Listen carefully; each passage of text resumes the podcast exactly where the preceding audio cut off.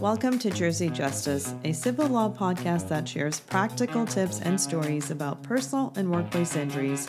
Join two of the brightest New Jersey injury attorneys, Gerald Clark and Mark Morris of Clark Law Firm, as they take you behind the scenes of justice and civil law. But first, a quick disclaimer. The information shared on this podcast is for general information purposes only. Nothing on this site should be taken as legal advice for any individual case or situation. This information is not intended to create and does not constitute an attorney client relationship back to another episode of Jersey Justice. Today I'm here with Mark and Jerry, and we're going to be talking about expert witnesses. We're going to be talking about why they're important, what role they play, and what type of expert witnesses there are.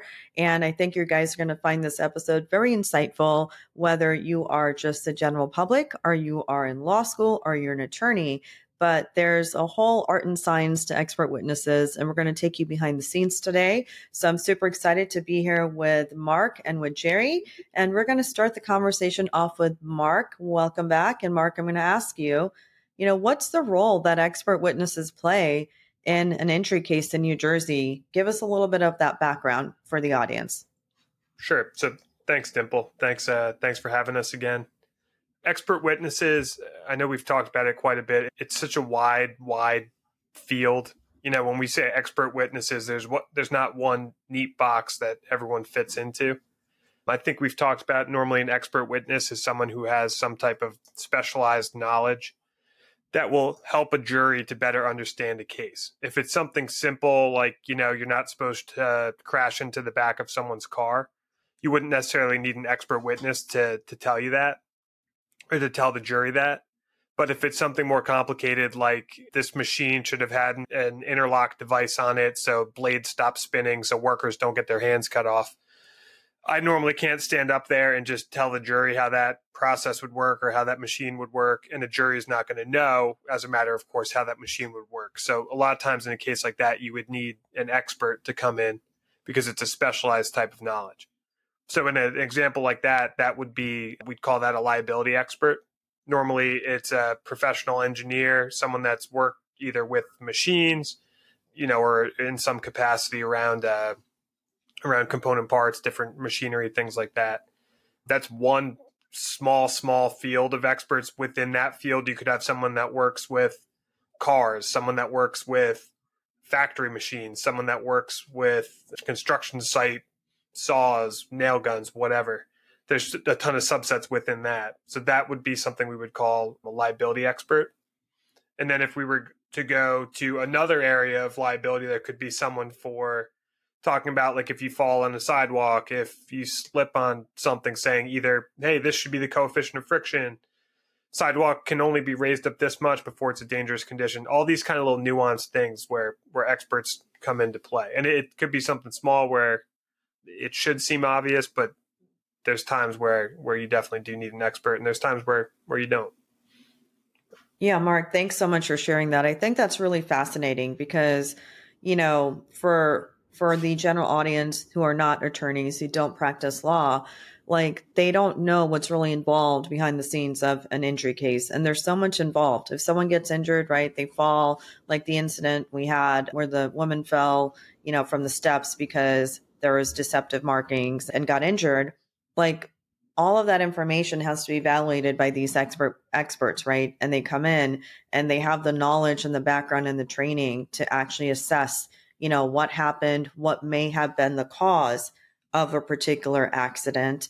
And I think that's really important for our audience to understand that because, you know, if someone comes to Clark Law Firm and they're injured and then they're like, oh, well, it should be simple case. Like none of these cases are simple. I mean, they're very complicated, you know, and there's a lot of things involved behind the scenes that have to happen in order to, you know, get get through the case and get progress made. So I want to go to Jerry.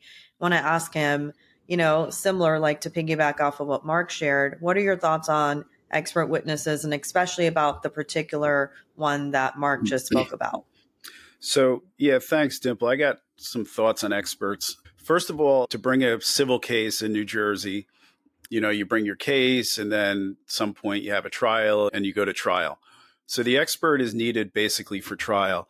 And in New Jersey, before the trial, the expert has to write a report to kind of outline what the expert, what he or she's going to talk about in the case. So experts is like, it's kind of an interesting thing.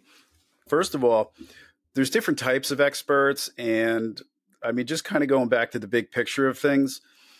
So we do, you know, personal injury lawyers and plaintiff contingency lawyers, we do these cases on contingency. So the attorney doesn't get any fee unless there's a recovery in the case. So there's like a lot of risk in these cases. It takes a lot of time and it takes a lot of cost.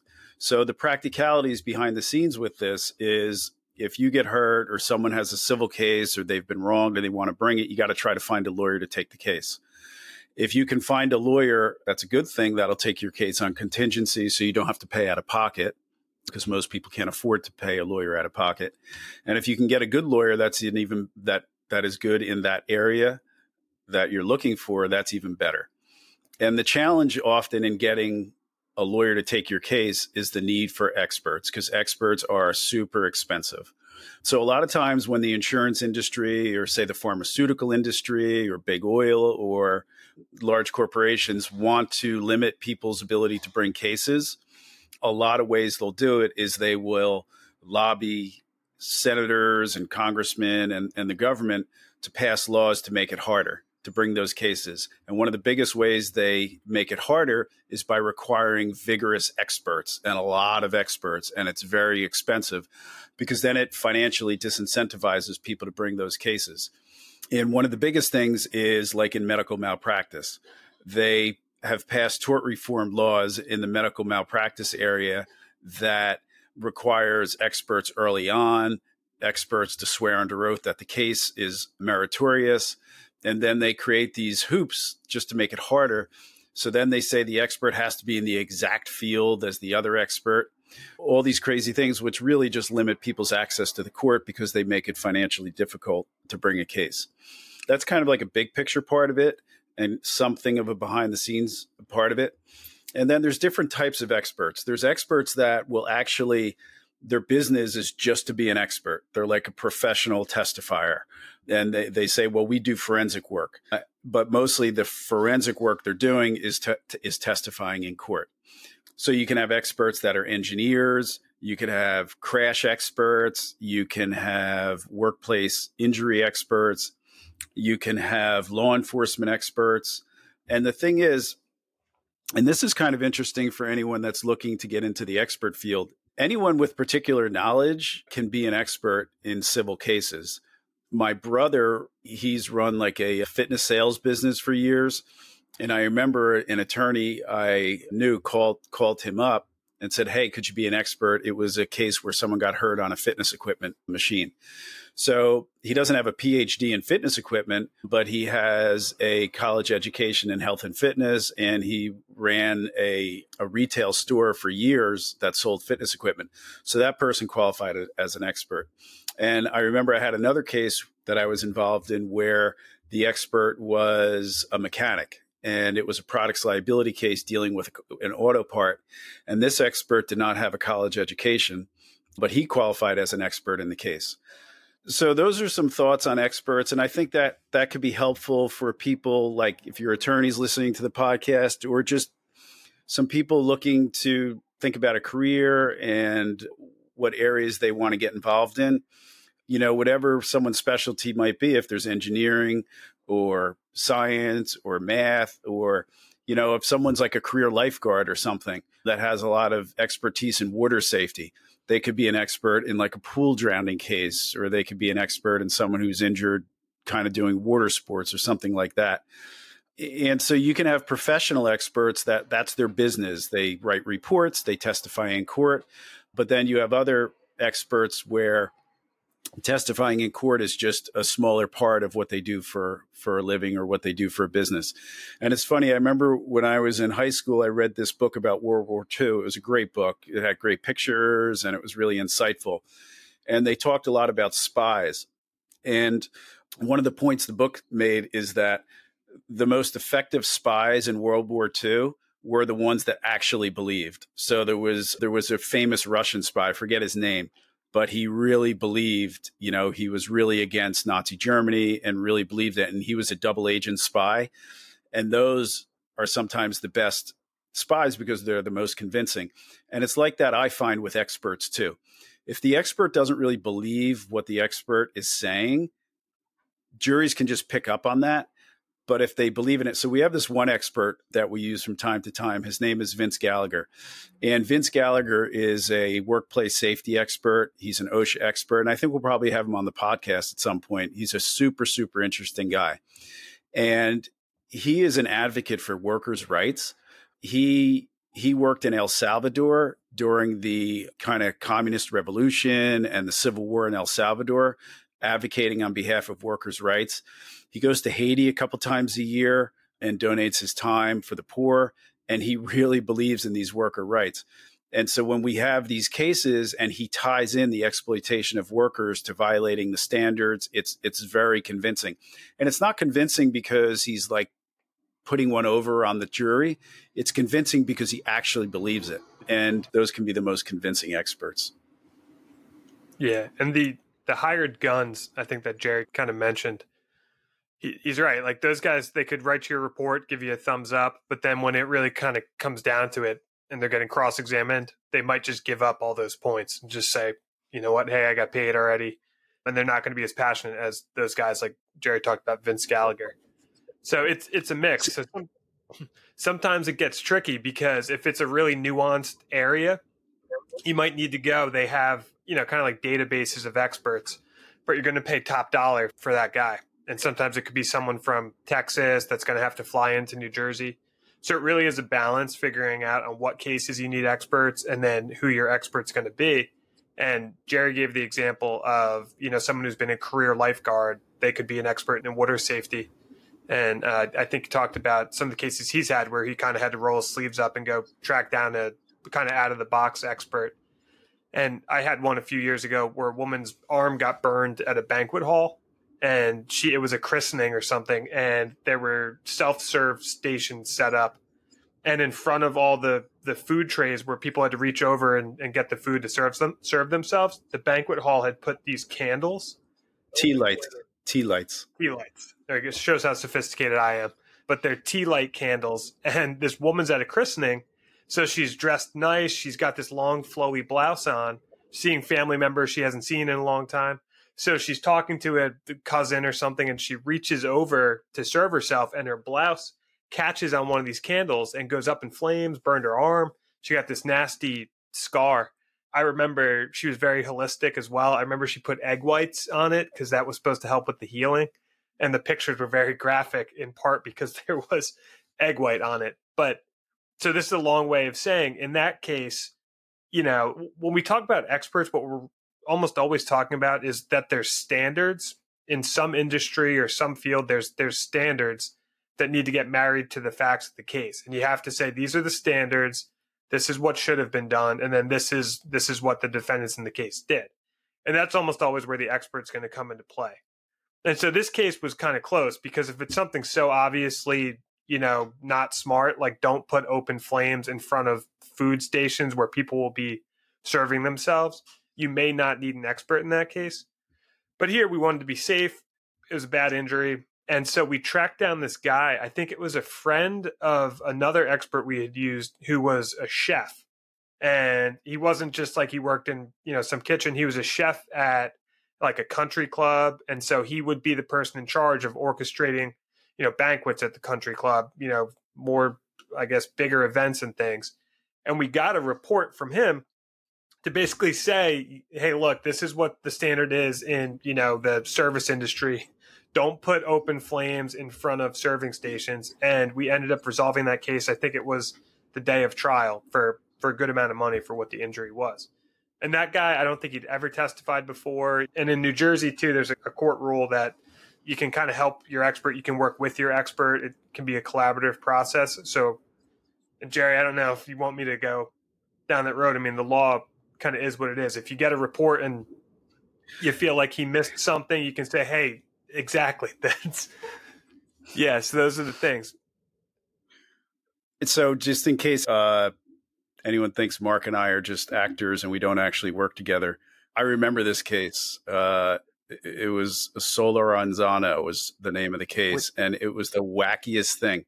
So you you had, I mean, I guess the candles look nice, but as people reach over to get their glass, now I'm going through some some uh, injury pictures here.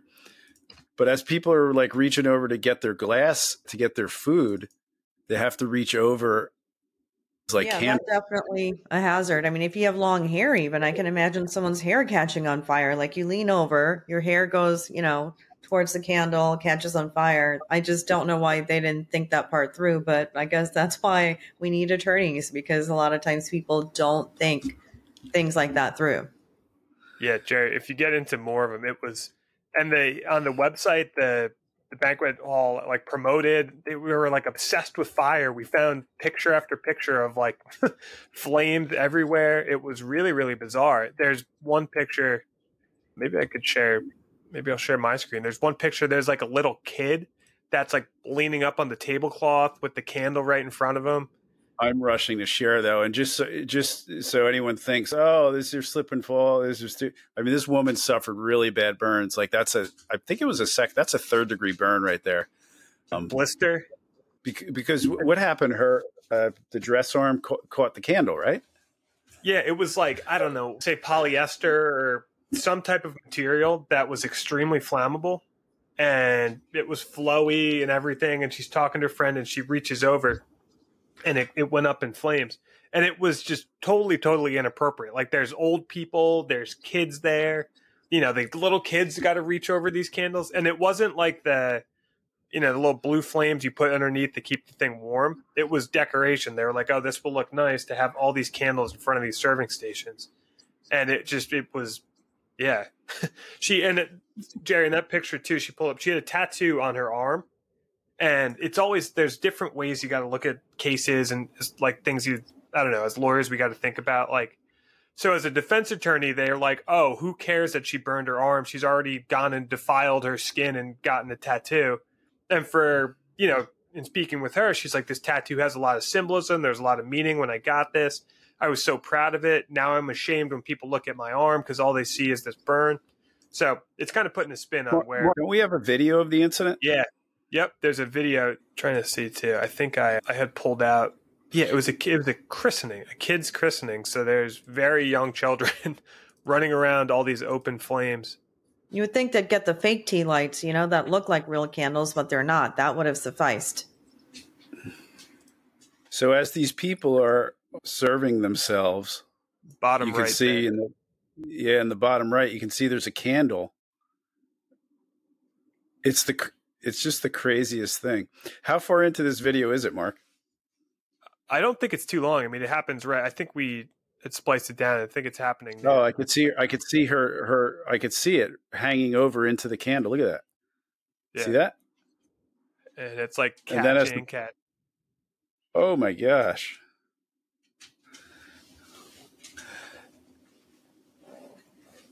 See her arm? she doesn't even know it's on. Look at this. Yeah. Holy crash.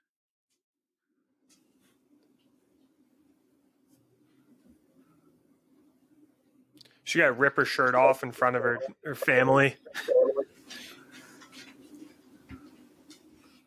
That was crazy. Yeah. So so that's a perfect example like like we're saying like what's the expert? Oh we're, we're going to have a wedding expert or we're going to have a food no we got a guy w- that was in the food service industry he was a chef or something mark? Yeah he was a chef at a higher end place that i think it was a golf club or a country club. So he hosted events like this and he was able to speak to you know this is the custom in the industry not to do that. Yeah so, yeah so the way this works dimple is you'll you'll have a case like that and that doesn't require an expert in my view because it was just it's common knowledge that you it's like negligence it's like it was kind of dumb to do that you shouldn't put candles where people are reaching all over the place. And like you said just get the fake candles with the thing. But what happens in these cases is the insurance company hires the defense lawyers and the defense lawyers will come up with whatever arguments they can to have the insurance company not pay. So you hear a lot in the news like, oh, the McDonald's person was burned with the coffee and frivolous lawsuits. We've seen way more frivolous defenses than we have frivolous lawsuits, in my experience, anyway. And so what we do is we have to like dot all our I's, cross our T's, and be triple sure. So we get an expert in the case anyway. And the defense wants you to have to get an expert because it ramps up the cost of the case and makes it harder. So they create these false hoops. So we got an expert anyway. But the reality is, do you really need an expert to say that you didn't? But to be double sure, we got one anyway. Yeah, so that that's a, that's the kind of thing that happens. Yeah, that was a big time belts and suspenders uh, approach getting an expert for that one. But it, you know, we didn't have to fly to someone in from Texas for, you know, 10, 15 grand, whatever the heck it would be. This was uh, someone that, you know, I think looked at the case and we talked about before, kind of really believed in it, could give us what we needed. And I think in that case, it would have been effective had it gone to a jury because the defense there would have been, oh, it looked nice. You know, we thought that's what they would have wanted. It was a christening. We wanted it to be a, you know, a good setting. And this is how we've always done it. And she should have looked where she was reaching and it's her fault and she should get nothing. So if that's the kind of back and forth that's going on, in a case like that, it could have been helpful or it may have been helpful to have someone get up there and say, Hi, you know, expert blank. The defense in this case is saying that these candles look nice and that they always put them out, and that's just how it's done in the industry. Is that true? No, this is absolutely not how it's done. We have those little fake candles that you mentioned, Dimple. And the reason we have them is you get the same aesthetic without risking members of the public, like small children and elderly people, and people wearing flowy blouses, getting very, very injured when they're just trying to go to a family party. Yeah. And the thing is, and, you know, I, I don't want the podcast to be like an infomercial or anything like that for our law firm, but, you know, we generally will go the extra mile and kind of put put the case in the best position to get a good recovery. I've actually heard there's attorneys like there's a lot of attorneys that won't take a case if they have to get a lot of experts or sometimes they have to get any experts. And I've also heard that there's attorneys like in an auto accident case, they'll be at trial, they're about to go out to trial and they have to send a check to the expert, you know, 10 grand to come to court and testify, 15 grand, 7500 and instead of writing that check they'll actually convince the client to just dismiss the case. I've heard of that. I've heard of that from defense attorney friends of ours that they just know who those lawyers are. And rather than risk the money and the time to try a case, they'll just convince the client to dismiss the case. So it's important to get the right the right attorney that has relationships with experts and is not afraid to spend the time uh, and money that it takes to work with the experts to present the case right. Yeah, big time. And Jerry, you said it kind of going the extra mile.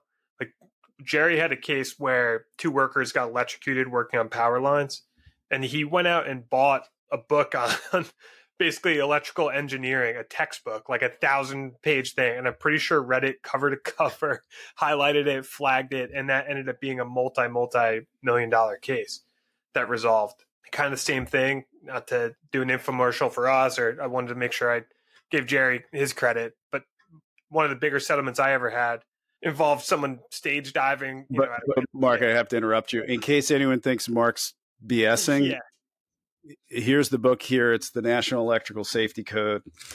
Well, that's the that's the handbook to it, and then the actual code itself is here. And then we have another recent uh, case involving that. So I got this textbook about the guidebook for linemen and cablemen, which is good. So, a lot of times, if you want to be like an effective lawyer working with experts, you should try to become an expert yourself and dive into it. So, sorry, Mark, I interrupted you. No, hundred percent. That's that's the point I'm I'm kind of I'm trying to make. Like that was a huge, huge settlement. And again, not to be an infomercial, but not a lot of law firms, definitely not a lot of lawyers that would go that extra mile and get multiple, sorry, multiple textbooks on electrical engineering to settle the case. And my kind of, I guess, small parallel to that is I had a stage diving case where, you know, again, maybe you don't need an expert to say people shouldn't be diving off stages, but in a belts and suspenders approach, I found this guy from like way out of state. I just had done a ton of internet research and found someone who'd written a bunch of articles and actually ran a group that was designed towards putting on like safe events. And I bought his textbook and read that thing. It talks about, oh, do this during lightning storms you know, have this many all these different little nuanced things.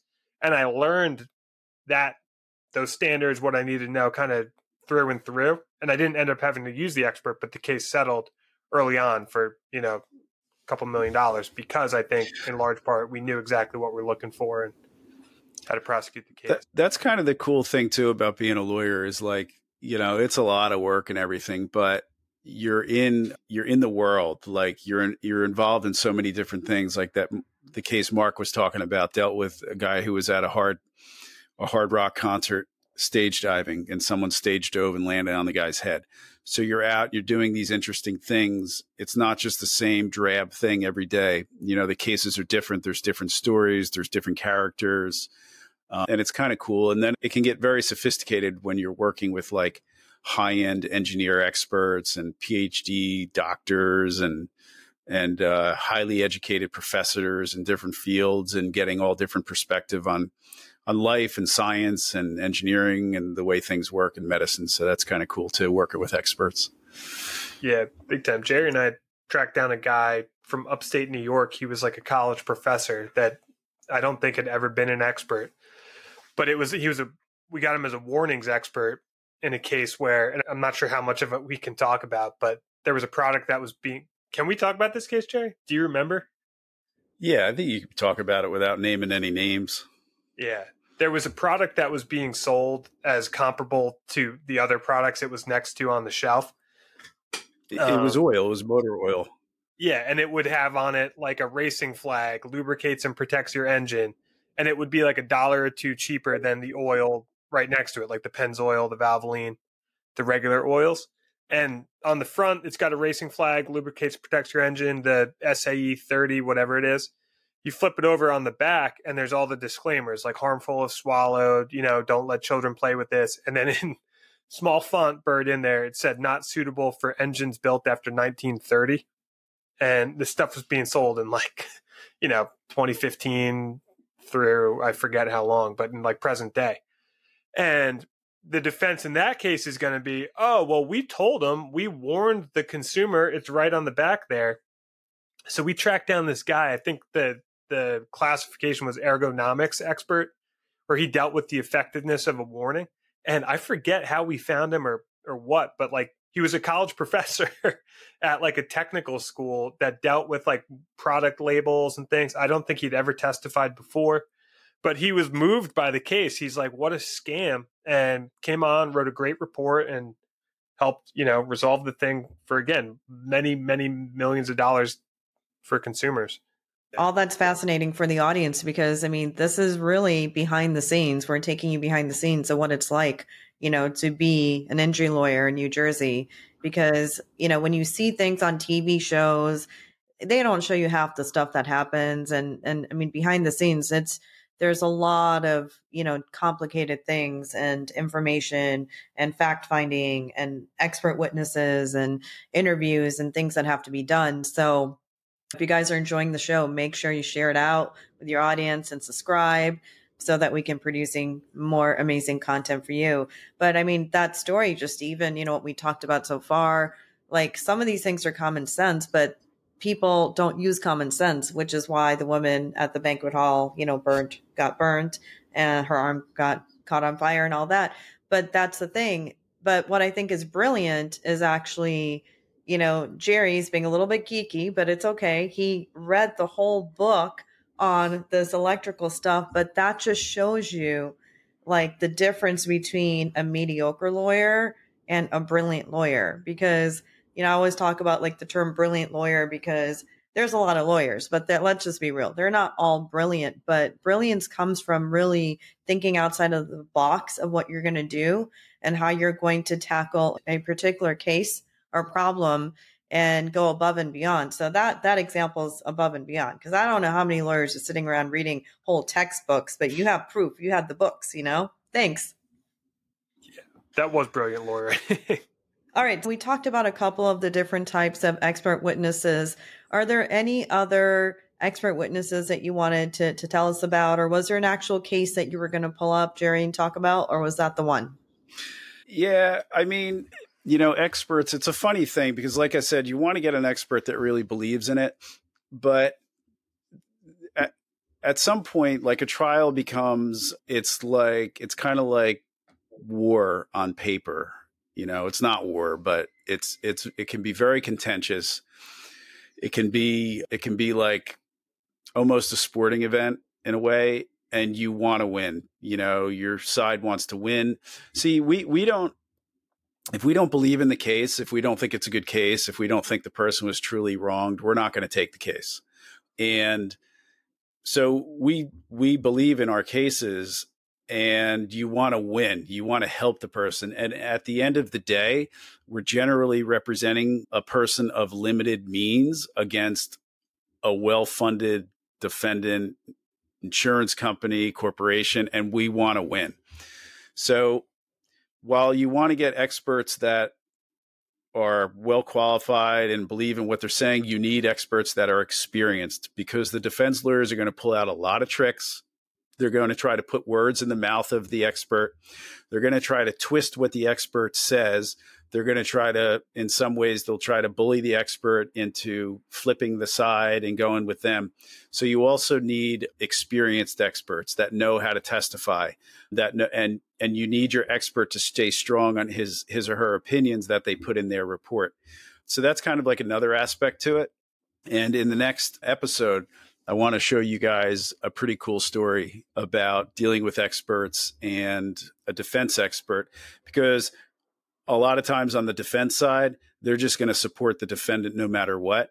And you'll have these because they're being paid by the insurance company and that's their business. And they keep getting all these cases from the insurance companies. So no matter what, they're going to say stuff to hurt the plaintiff's case and to try to help the defendant's case.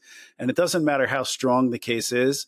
A lot of those defense experts are still going to do that. And then they'll just say the most ridiculous, silly things and sometimes juries actually believe it. So it's up to the plaintiff lawyers to expose that and expose them for what they are. And in the next episode, I'm going to show you guys a pretty cool story about that or a little vignette about that. Dimple, if you're looking at me for anything to add, any final thoughts? Yeah. My my only final thoughts are when Jerry says what we do is like going to war. I have there's two things I think about with that. Number one, he's absolutely right. Like we literally have opponents called adversaries and then the first case I ever tried with Jerry, we were driving to court, and yeah, I had my pen, I had my highlighter, I had my legal pad. He asked me if I had these little these little flags, and I didn't have those with me. And he said, "Mark, we're going to war. These are your weapons.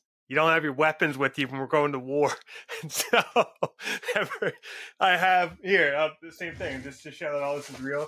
I have an entire bag filled with office supplies that goes into my briefcase whenever I go to court to make sure I have all my weapons Wait, for. Show us, show us that bag one more time. You know, let me get let me get the good one. I've one more time. It'll be interesting content for our short form stuff because we're really taking you guys behind the scenes so you can see what it is, like what's in that bag. Pull some of that stuff out, Mark, for a moment. Give us a demo really quick. And oh, then and Jerry's got his stuff too. So the audience can see because in the bag they can't tell what's in there. All right. Well, we've got we'll do an unboxing. Let's do unboxing. We've got little post-its. We've got multiple, multiple four color Clark Law Firm pens. There are highlighters, rubber bands, I don't know if we're sponsored by these guys, so I'll say nutrition bars in case you get hungry when you're at trial. We've got cough drops for my coworker. a flash you drive. you guys are prepared. Drive, flash drive just in case. And then these guys that, that I pulled out. So nice, nice. Jerry, what does your stash look like? Well, I, w- I was saying that you can never have enough paper clips, but but my bag is a lot like Mark's. It's, Love it. it. Yeah, and if you forget that, you're in trouble. it raises, you're gonna have a tough time. Yeah, it raises That's questions when you get on a flight and you pull this bag out of your backpack too. Uh, you, gotta- you should name it the lawyer or something. Okay, so I guess this one's a wrap. You guys. Yeah. You're good. Thank you. All right. See you guys next time. See it. And there you have it, folks. Another episode of Jersey Justice Podcast. If you're loving what you're hearing, it's time to hit that subscribe button on Apple, YouTube, and Spotify podcasts. And don't forget to leave us a review online. Share this podcast with your friends and become their legal hero. Dive into more episodes at jerseyjusticepodcast.com or clarklawnj.com and check out our show notes for more information. If you're navigating legal issues and need a guiding light, we're just a phone call away. Call us at 1 877 841 8855. Again, 1 877 841 8855. Until next time, Jersey Justice Warriors, stay empowered and informed.